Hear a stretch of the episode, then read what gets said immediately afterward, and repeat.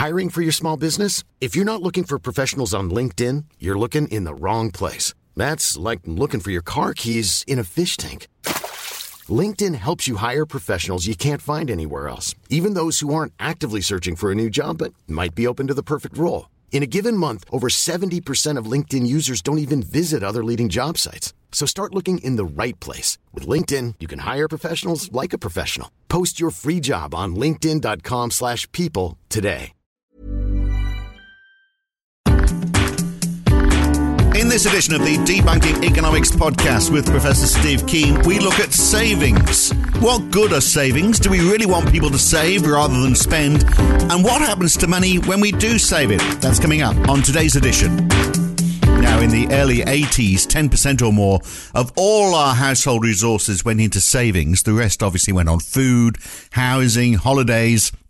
Since then, we've spent a lot more, a lot more on housing, and much lower proportion on food and drink, even though we're fatter, uh, but we're, we're just spending more generally. And savings has almost completely been wiped out. And why wouldn't it? I mean, interest rates are negligible. It's not really worth saving. And a recent survey has shown that one in four adults in the UK have no savings whatsoever. So it's a mind shift, isn't it, Steve? For, for our nest eggs uh, that we used to have, uh, which we used to save up for, uh, like our parents taught us, to now borrowing to invest or simply trying to pay off our excessive mortgages faster. And no wonder we're not saving anymore. So should we be concerned or doesn't it really matter? Yes, we should, but for entirely opposite reasons to the usual worries, which are the ones you've just expressed. Because if you look at the, the, the whole thing comes down to what are savings? And there's two elements to that. One is, which we'll talk about later, is the me- uh, mechanics of what actually happens when you save money uh, as an individual in a monetary system. But the other is how are savings defined in the national accounts? Yeah. The way savings is defined is the gap between income and expenditure, which is fair enough. Mm-hmm. But what do they include in expenditure? They do not include paying your mortgage. Right. Okay. And, and I guess on, on, the income side as well, they they, they mm-hmm. probably are not counting what you've uh, uh, you've you've taken off to contribute to your pension because that's sort of like your your you know your your pre tax uh, yeah. Uh, uh, amount. So you're reducing your income to to invest really. Yeah, but that's that's the other side of it. But what you have is money you use to service your debt, and certainly money you use to pay it down doesn't turn up in your costs. Mm. I'm not sure about the interest payments, so I'd better clarify that. I'm certain about money you use to repay the debt you've got. So you, if you're servicing your debt, um, then that does not that that is, that is that is not counted in your in your expenditure. That's not consumption. Uh, I think also the interest payments on housing are not counted as part of consumption. So what you find is that what is defined as savings, a large part of it is actually what you do to service your financial obligations. Now, because the level of debt, say in the UK, for example, has trebled uh, uh, since Maggie Thatcher and was almost quadrupled at one point, uh, then you've got higher servicing costs. Uh, which means what appears as savings itself is being eroded. Uh, it, it isn't really savings; it's, it's servicing the financial sector. Mm. So, the, it, if you ask people, "Do you want to save money?" most people would say yes. If you want to say, "Do you want to service the financial sector?" most people would say no. Well, unfortunately, the term of savings includes both. Right. Um, then the other side of it is, as you mentioned yourself, uh, the increasing cost of housing, but also the increasing cost of utilities. Now um, that's the, the first one. Again, is caused by the by the, the financial sector itself, the trebling and quadrupling of debt in the last uh, 30 or 40 years has driven up the cost of housing, whether you're renting less less if you're renting than if you're owning, which of course you're owning, the costs as, a, as an owner have, have, have you know, escalated dramatically. And the um, the the problem of, of utilities is a special one because, of course, what we now have, if you go back 40 years and say what we were spending on utilities as you've done, it was substantially lower spending now. What has happened across that time? We've privatised huge slabs of them. Mm. This is supposed to reduce their cost. What's happened? The cost has gone up. Uh, because it was a, you know, a, textbook model of how the costs would change, uh, which ignores, for example, the cost of marketing, which of course doesn't exist when you have a, a, state monopoly, but is a major expenditure when you break it down to a bunch of privatized competitors. But when we look at you know how much you know everything is costing us, we then get back into that conventional argument, don't we, about what is savings? Savings is basically what you've got left over when you've uh, when you've paid for everything that you uh, you know you've you've earned in income. But I wonder how much of it really is this this shift is just you know as we started to discuss it a change in, in, in definition because is there what is the the difference between savings and investment for example as I said if I take money out of my uh, pay packet for a pension fund isn't that exactly the same as putting money into a savings account? Except, uh, you know, I'm putting it into shares rather than sticking it in the bank. Um, you know, I'm probably going to get better returns. And, and in government figures, I've probably got a lower income from doing that because the money's been taken off to to invest, so it's not being taxed but I get more assets. I'm not getting savings, but I'm getting more assets, and I probably feel better off as a result of that. Well, this, this, there's quite a bit of complicated issues there because, again, we think about the, the, way mainstream economists think about investment and savings. They think savings comes first. You've got to save to invest. Mm. And actually, the way in conventional neoclassical thought, and certainly in the, the old classical, um, some of the classical school writers, but certainly, say, Jean Baptiste Say, who was a proto neoclassical, um, the idea was that whatever you save is necessarily put aside for future investment. Yeah. Um, we don't do that now. We, we borrow to invest. We do well, exactly. And this, this, this, is what Keynes, Keynes, when he wrote the general theory, uh, said there were three sources of demand for money. There was precautionary demand, um, speculative demand, and transactions demand. And the, neo, the neoclassical model was exclusively focused upon transactions demand. It didn't look at, a, at the other two. So that was what Keynes saw as a major innovation. And he also argued that investment causes savings. So if you, mm. you look at how it's defined in the national accounts, you'll on the production side, you'll say uh, GDP or you know, GDP is consumption goods produced plus investment goods produced. And then on the expenditure side, you'll say uh, expenditure measure of GDP is purchasing consumption goods plus purchasing of investment goods. Well, what you've got in the C's being identical, uh, you know, what, what you produce is what you sell uh, in terms of consumer goods, then therefore you get an equality of savings to investment. And this has been a major part of macroeconomics, whether it's mainstream or non mainstream. And I'm actually pissed off with it because I think it's a major source of confusion. Mm. Um, but what Keynes realized in 37 I mean, I think it was a paper called the the, um, the gen, um, alternative theories of the rate of interest. And in that, either that paper or the general theory of employment, which, by the way, anybody who hasn't read Keynes, I would not recommend reading the general theory of interest, uh, interest, uh, what's it called, employment, interest, and money. I wouldn't recommend reading the book. I'd recommend reading the paper, just called The General Theory of Employment, which is written in 37. It's 15 pages long. You can find it for free on the internet. Mm. It's much, much better. Now, in, in this, there's three papers Keynes wrote in 37, and in the main they were responding to critiques of, of the general theory by his mainstream uh, rivals. Of course, at this stage, they were pretty much in uh, disarray because of the length of the Great Depression, uh, the Roosevelt recession, which had begun in America as well. But people like Patinkin came back at Keynes from a classical, a neoclassical point of view. Keynes called it classical, we would call it neoclassical today. And in that debate, Keynes realized that he'd left out the financing of investment.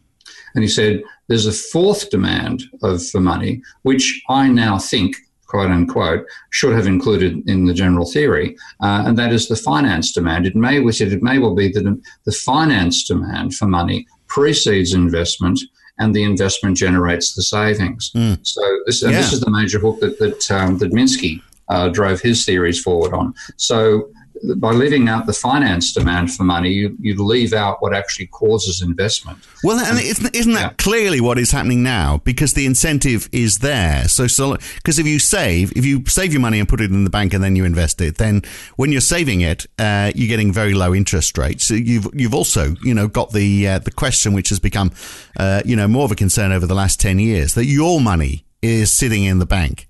If you're borrowing and investing, then it's the bank's money uh, which is at risk, not your money, and you you know you probably feel a bit happier about that. Well, this is another trick, and this is this is a, another one of the areas that um, my the accounting approach I'm now taking to the foundations of the way I think about the monetary economy uh, is, is essential, and and that is that when you look at the aggregate of an economy, let's I'm going to make the, the start with a fiction of a of a pure credit economy, so economy with no government, no government money. This is the sort of the, what you might call the um, libertarian wet dream. You know? okay, government government doesn't exist. Mm. Uh, all banks are private, uh, and then all money is created by private banks. And and and that's the, the, the, real libertarian wet dream, of course, is that everything in money is gold. We all go out and dig up. We, we go out to uh, the Californian fields and dig up our slab of gold, or or, or that sort of thing. So the commodity money. I'm not going to go quite that uh, loony right uh, but I'll stick with the loony right that argues we should just have totally private banks and no and no government money creation. Well, in that world, it, it, it, we're talking about financial assets. The law of accounting applies, and that is that assets minus your liabilities equals either what you call your capital or your equity. I prefer to call it your equity. So assets minus liabilities equals equity. Now, to become a bank, you have to have positive equity. You have to raise capital in the first instance. Let's say you raise you know, a billion, a billion pounds. You've got to raise that money and then you can uh, be, become a bank. Now, of course, at the moment we talk about licensing the bank. Let's just imagine that doesn't happen either. Mm. you've got to raise that billion in the first instance. Because you therefore have assets of a billion, and you start with, if you imagine starting out as a bank, you have assets of a billion, uh, you have no liabilities because you haven't borrowed any money nor have you lent any money, so you don't have any depositors uh, whose accounts are your liabilities your assets minus your liabilities equal equity, which is 1 billion. Now, when you look at the rest of the, just take that bank in isolation and look at the rest of the planetary financial system, because one person's asset, whether, whether it's an entity or a, or a bank, what doesn't, doesn't matter in this instance, uh, one person's asset is another person's liability. The sum of the equity for the rest of the planet is precisely 1 billion, negative 1 billion. Mm. Okay, so if you look at the banking sector in general and in, in a, a, pure uh, credit economy, then the banking sector must maintain positive equity. Therefore, the non-banking sector must have negative equity. Mm. Okay. Now, what that means is, if you, we don't actually so consciously do this, but this, this is what's actually going on. Because we each individually have a desire to have positive equity financially, we want to have more assets than liabilities. We try to do it by financial speculation. Yeah, now, we assume that those assets yeah. are going to go up in value. Yeah, that's right. Well, how we then imagine you got two columns in your in your well, two columns in your levels of assets. One is the cash you hold, whether that's in a bank account or physical cash, uh, and the and the next column is your ownership of assets. Now, how do you price those assets? You price them by the price the last asset sold for times the entire stock of assets that exist. This is the fallacy that lets us pretend we're in positive equity when there's an asset bubble. But if we have, but if we have growth, if an economy is growing, then won't we see and populations are growing as well? I guess, which is a you know discussion for another day. We're going to do that next time. But let's let's assume static population. But if we've got growth, then assets will increase in value, won't they? Yeah, assets. Well, this, this is the trouble. Assets, assets. Uh, it, it, assets will increase in price when there's debt financing the value of. Yeah, yeah. The circularity that I want. Right. You know, so well, well that's onto a good thing. Then everyone wins. That's what we set out to achieve, rather than. Yeah, yeah. yeah.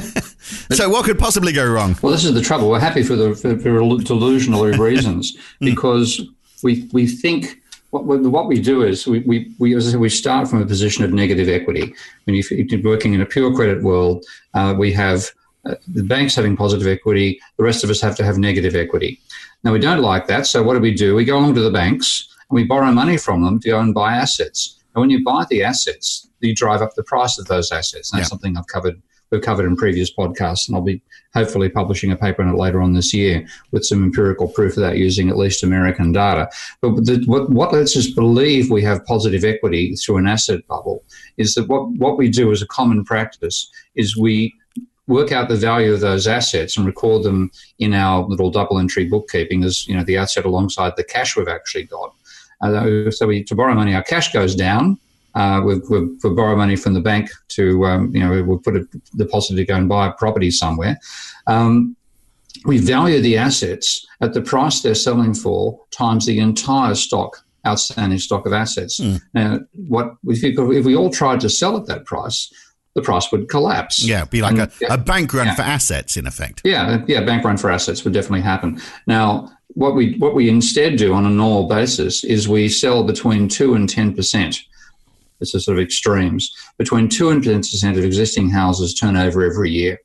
Now, if we value them at the if we value the total value of assets on our books at that level of the two to five two to ten percent that sell, we get a far lower valuation for our assets. We wouldn't be fooling ourselves to believe the impossible that we can all be in positive equity.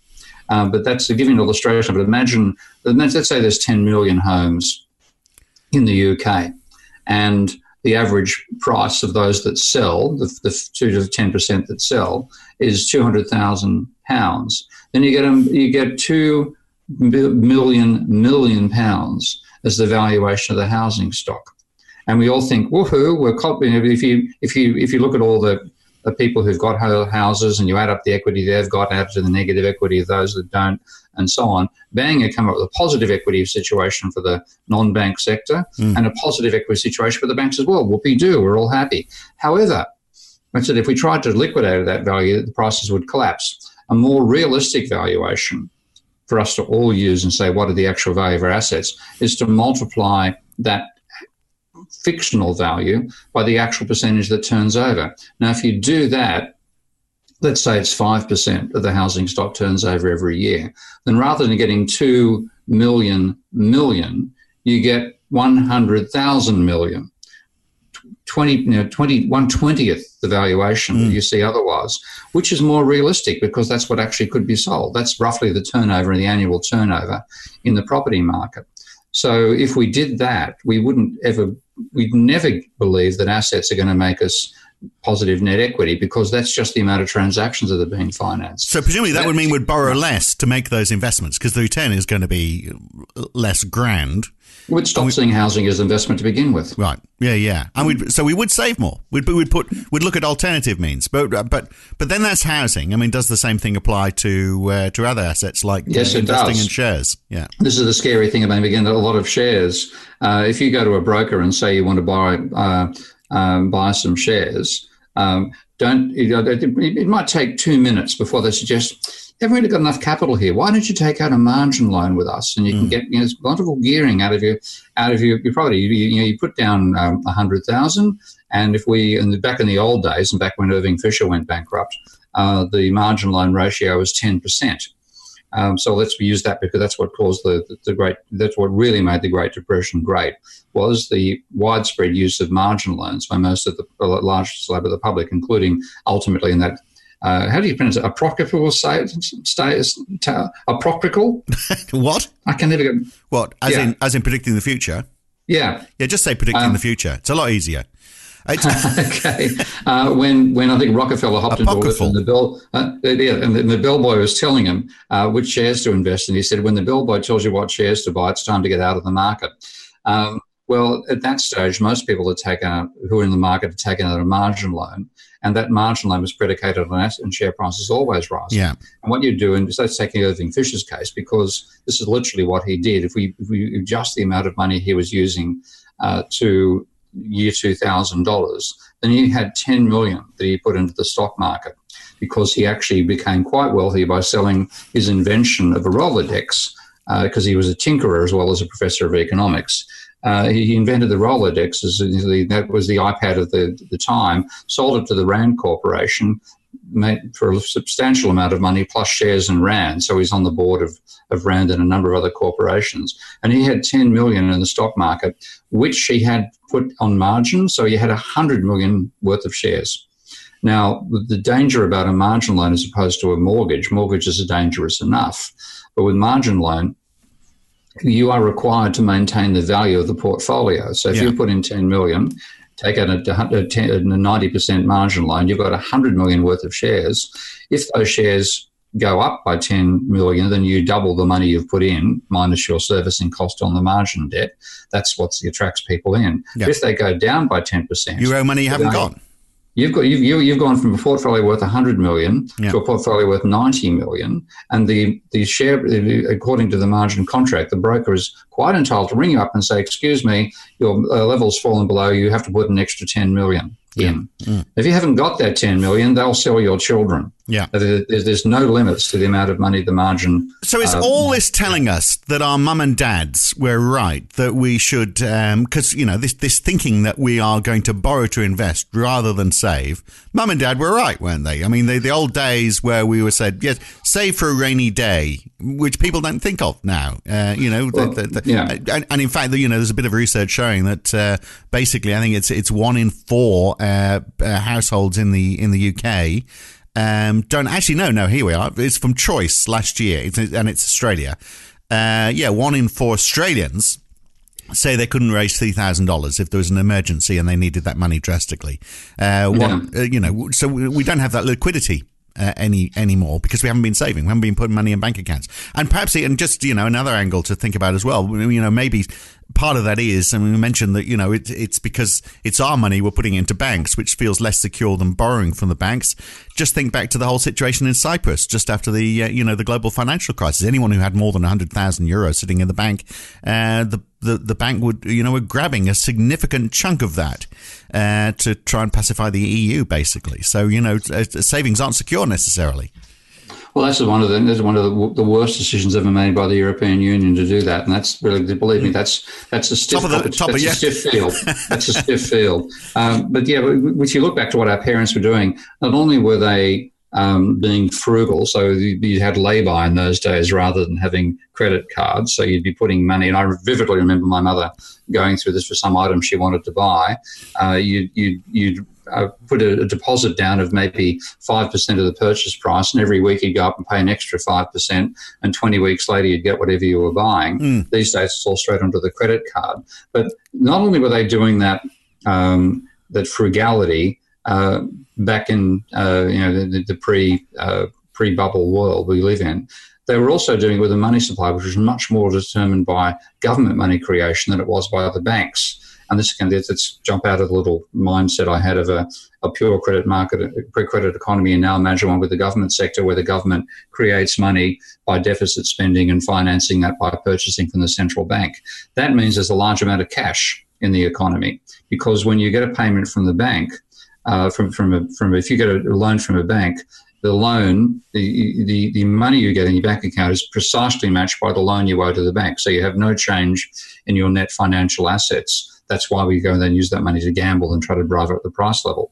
But if you have the government creating large amounts of money and you put that in your savings account, uh, that when the money is created and given to you, whether it's through you know, the government buying you services off you or you're getting a welfare check or um, or you know, some form of social security benefit and so on, uh, that money doesn't come with an obligation to pay it back. There's no debt to the government when, for you individually. So the amount of money that can be uh, the amount of money has been generated by government activity coming with zero uh, liability for the individual and a positive asset value, which means we can all be in positive equity. Mm. And this is why, when I come back to saying, when you look at the, the wet dream of the libertarians, they haven't thought through the situation that their wet dream means the nightmare that everybody who's not a bank is in negative equity. Now, that is what drives a lot of the weird behavior we saw in the 18, 1800s, particularly in America, with booms and busts every 10 to 15 years. That regularity. After the um, financial, after the Great Depression, with the growth in the scale of the Federal Reserve and uh, the growth in government spending as well, government spending in the, in the USA went from roughly 5% of GDP to roughly 30% through the experience of both the Great Depression and the Second World War that generated a large amount of, of, of, government money in circulation without the negative equity. So everybody was actually in positive equity. And if you added up your accounts, assets minus liabilities, most of the non bank sector would find they had positive equity because most of that money was being created by the government turning up in the bank accounts without a liability match to it. They could have positive equity, and so could the banking sector. But so on that, yeah. Though, when I'm living frugally, though, those days when we live frugally, I mean, unless I was sticking the money under a mattress, the money wasn't out of circulation, was it? It was circulating as well. And this is the other thing about the world we're in right now. And I'm going to go to one of my favorite stats, uh, which is not a stat, debt stat. It's, it's, a, it's a velocity of money stat. Mm. This is the uh, money of zero maturity stat uh, maintained by the Federal Reserve. And when you look back at the rate, the rate at which money turned over in the, it's, it's, it only starts in about 1959. So it doesn't go right back to when you're talking about. Oh, that's enough. Yeah, yeah. My, I, I, was six then. Okay, so it's what my parents were doing when I was six years old. Um, that, that, stage, the velocity of money, money, money in the economy turned over roughly 1.8 times per per year.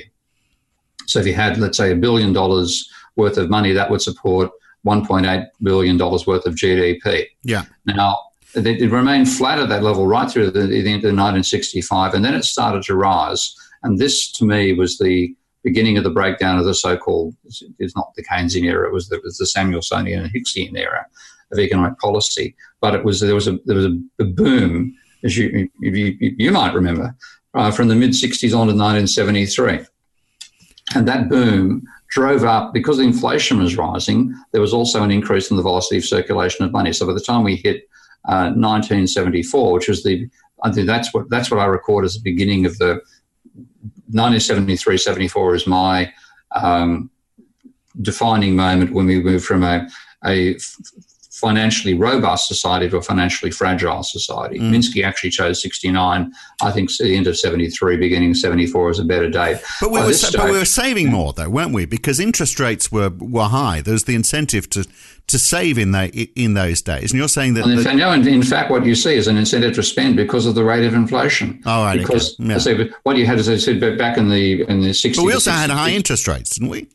Yeah, well, the interest rates are going up to try to break the back of inflation, but most of that time, interest rates were effectively negative in real terms. Mm. So you had real, and this is what defined the growth of the neoclassical school, because from their point of view, this was the breakdown of the Keynesian philosophy.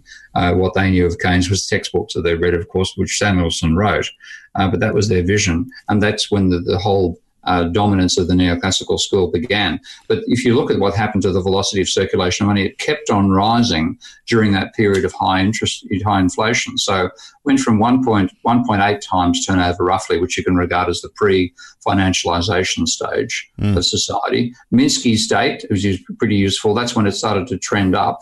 So it started trending up from 1.7 to 1.9, and by the time we got to 1968, uh, it was turning over twice. But could it also and, be the cause of the inflation? I mean, the fact that we've got um, money's t- ticking over faster, so in effect, there's more money.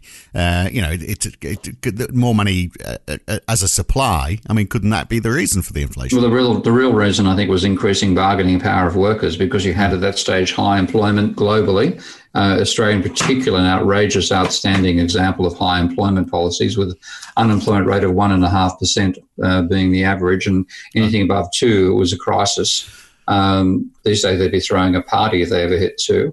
Um, but, but so I think the wage press, the wage pressure was driving up prices overall. You also had, of course, OPEC. Turning and OPEC began in 70, so 73, 74. Um, so that was there's lots of factors driving up the price level. But the ment- but you finally, yeah. The mentality in those days, though, was still wasn't it that we, we you know, we are going to save. You know, we're going to we're going to try and save as much as we can. It wasn't this idea that we're going to borrow to to to invest. When we started to borrow to invest, that's when we saw that the velocity of money really did start to slow down. So does that mean save? Does that yeah. mean can we draw a conclusion that if you're going, if you're savings, that that actually helps the the velocity of money?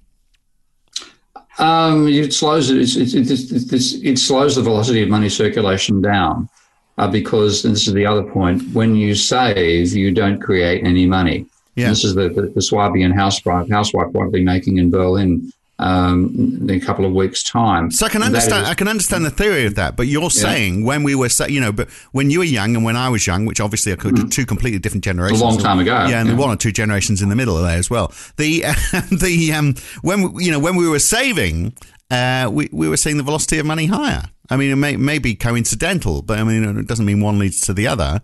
But now we are saving less and we're investing more and we're borrowing more. We're seeing that velocity of money decreasing, which seems counterintuitive, doesn't it? Well, let's see. What, what actually is going on is because you become, again, you mentioned the people who can't, like the Australia survey, one in, one in four couldn't raise $2,000. What you do as a result of that is you spend even more slowly. Mm. Right. The, and this is the classic story, and this is why Keynes talked so much about the, the fallacy of composition. What works at the individual level can be disastrous at the collective level. So the, the, my classic example is the Titanic. Um, if you if you want to go to survive the Titanic, you jump into a, a life raft. If you all jump into the life raft, the life raft sinks faster than the Titanic. Um, so you you have to have the systemic capability to handle uh, the, that change, and by definition, uh, you know, once you've hit the iceberg, the systemic capacity is gone. Gone if you haven't already built enough life rafts on, on the vessel. And that is the situation we find ourselves economically because we are not providing the money from a government point of view without coming with the so you don't get money coming as an asset without a liability. Everybody's trying to drive up the valuation of the assets they have by borrowing from banks and, and then leveraging up the high price of assets through that process, which then means when you make your price times quantity of assets outstanding calculation, whoopie do, we all find ourselves in positive equity. And that, of course, because, it, because it's been driven by the rising level of debt, it comes crashing down in experiences like the 2008 crisis. Now, Liam Fox, who uh, is the Secretary of State for International Trade, he was the defense minister when he, he said this. This was about five years ago, so I'm talking outside his portfolio. He said the, the government should reduce stamp duty and taxes on banking uh, bank accounts so that we created a savings investment culture. Is he a bit confused? Well, for start, he's got it wrong. As you said, savings investment culture. That's yeah. neoclassically. Yeah. You've got to save before you can invest. It's the other which way around. Not, which is not happening in no, any case. You, you want to finance investment, and that's what hasn't been happening. We've certainly had some investment. Uh, you know, we, this whole bubble began back in 92, 93 with the telecommunications bubble taking off. And that's one of the creative sides of, uh, of financing, which, which Schumpeter spoke a great deal about uh, that you want to provide capital to entrepreneurs who wouldn't otherwise have money, and that's supposed to be the role of the banking sector and also the financial financial markets. And they were doing that effectively, so there was investment going on. But if you look at the level of investment compared to what it was back in the 50s, then the proportion of GDP that's going into investment, certainly in the UK, is far, far lower now than it was back then and you're not getting the financing in the very first instance to enable that investment to occur. But if you want to buy a house, we've got some money for you. But wouldn't the world be a better place if it was, you know, the place that our mum and dad described, where you know you've got to you've got to save money for a rainy day, and that money you can use as an investment once you've saved it, rather than the way that we are working, which is where we are we are borrowing to invest, and uh, and you know all the problems that you've created there. So Liam Fox might be, Fox might be wrong, but it's a it's a better place for the world to be, isn't it? Well, there's another better place, and this is the one that I that it comes down to the nature of money itself, because with the tendency, the desire to hoard money, as Keynes put you, you, you don't hoard it in terms of taking it out of circulation necessarily, but you spend it more slowly. So the desire, the individual desire to have more money in your bank account means you spend more slowly, which means the aggregate GDP falls. Mm. And this is one of the traps of thinking at the individual level and applying it to the aggregate. Your attempt to save money, unless more money is being created in the aggregate, will actually reduce GDP without increasing the actual aggregate stock of savings at all. But that's it the very rich saving, isn't it? That's the that's the very rich. That's the people who say, "Well, I'm going to hoard money so I so I stay ahead. So I've got that advantage over everybody else. Mm. So I'm going to be right for the rest of my life." That's diff- yeah. that's different from uh, Mr. and Mrs. Average uh, just saving a bit from their weekly pay packet. That it, that it is, but. Um, but at the same time, it's it's in both cases, but more so with the wealthy, you're slowing down the circulation of money and effectively making money less productive. Mm. So one of the most interesting experiments in history was called the Wörgl experiment, when a small town in Austria put into effect the monetary ideas of Silvio Gesell, and Gesell's idea was that money should actually depreciate, because he said the whole hassle, and this is what we're yeah. talking about here, is that you actually if you want money to be effective, you want it to be turned over. You don't want people hoarding and not spending and slowing down. Unless you're creating large amounts of money by things like you know, government spending, uh, then you want the money to be turning over. So his system was to create money which depreciated unless it was spent. Yeah. So if you leave it in your bank account, it, it, his idea was to attach attach scripts to um, uh, to, to, to notes. So when a, a script you had to attach a, a, little stamp to a note to maintain its value, and you'd only do that if you sold it to somebody else. So the transactions demand was extremely high. And Wörgl, uh, the, the mayor of Wörgl, and I've just seen a, there's an excellent German movie on this front, by the way, that friends of mine translated parts for me so I could understand the dialogue.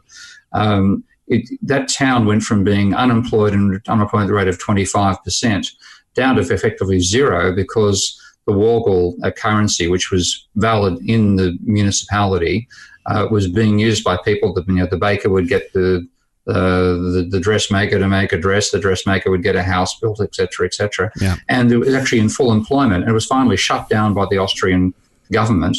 And of course, the, the final scene of the movie, which is quite quite realistic, though of course done in a cinematic way, was as the as the, the broken mayor uh, who died shortly afterwards of cancer, I believe, walked through the, a, a square.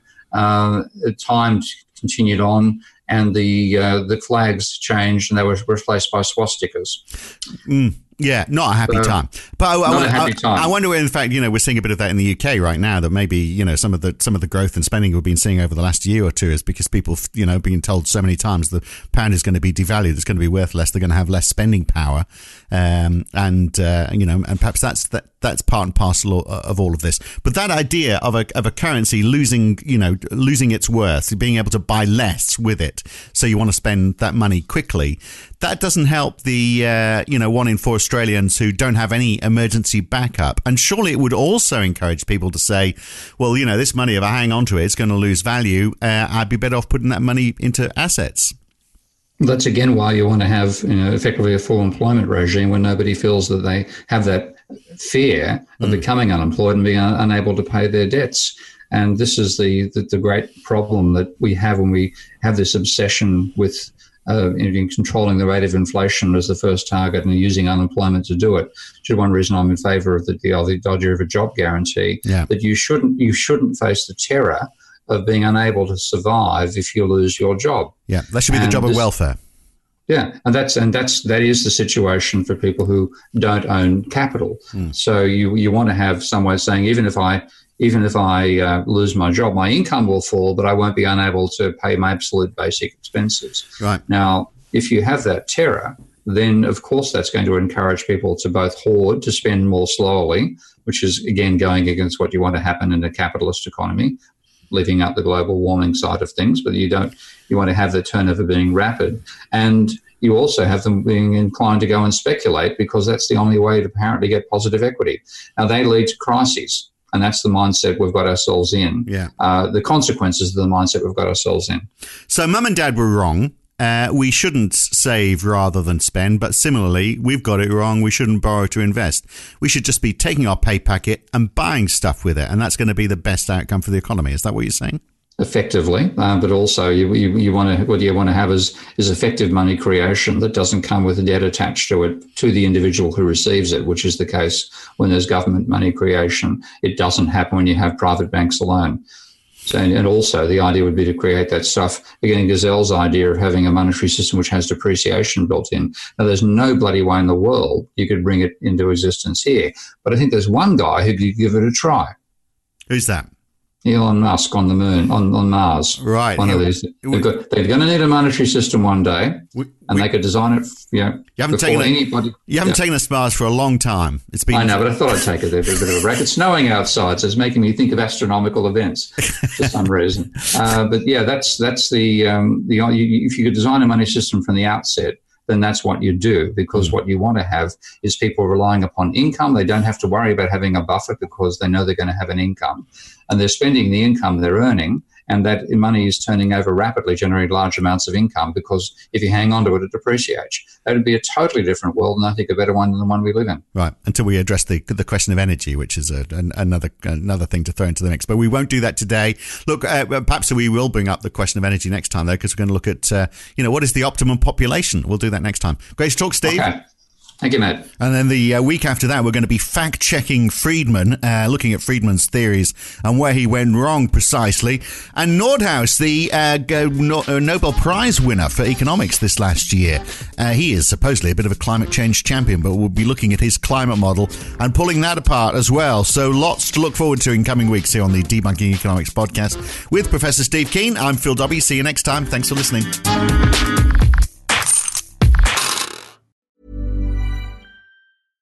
Flexibility is great. That's why there's yoga. Flexibility for your insurance coverage is great too. That's why there's United Healthcare Insurance Plans. Underwritten by Golden Rule Insurance Company, United Healthcare Insurance Plans offer flexible, budget friendly coverage for medical, vision, dental, and more. One of these plans may be right for you if you're, say, between jobs, coming off your parents' plan, turning a side hustle into a full hustle, or even missed open enrollment. Want more flexibility? Find out more about United Healthcare Insurance Plans at uh1.com. If you've enjoyed listening to Debunking Economics, uh, even if you haven't, you might also enjoy the Why Curve. Each week, Roger Hearing and I talk to a guest about a topic that is very much in the news that week. It's lively, it's fun, it's informative. What more could you want? So search the Why Curve in your favorite podcast app or go to whycurve.com to listen.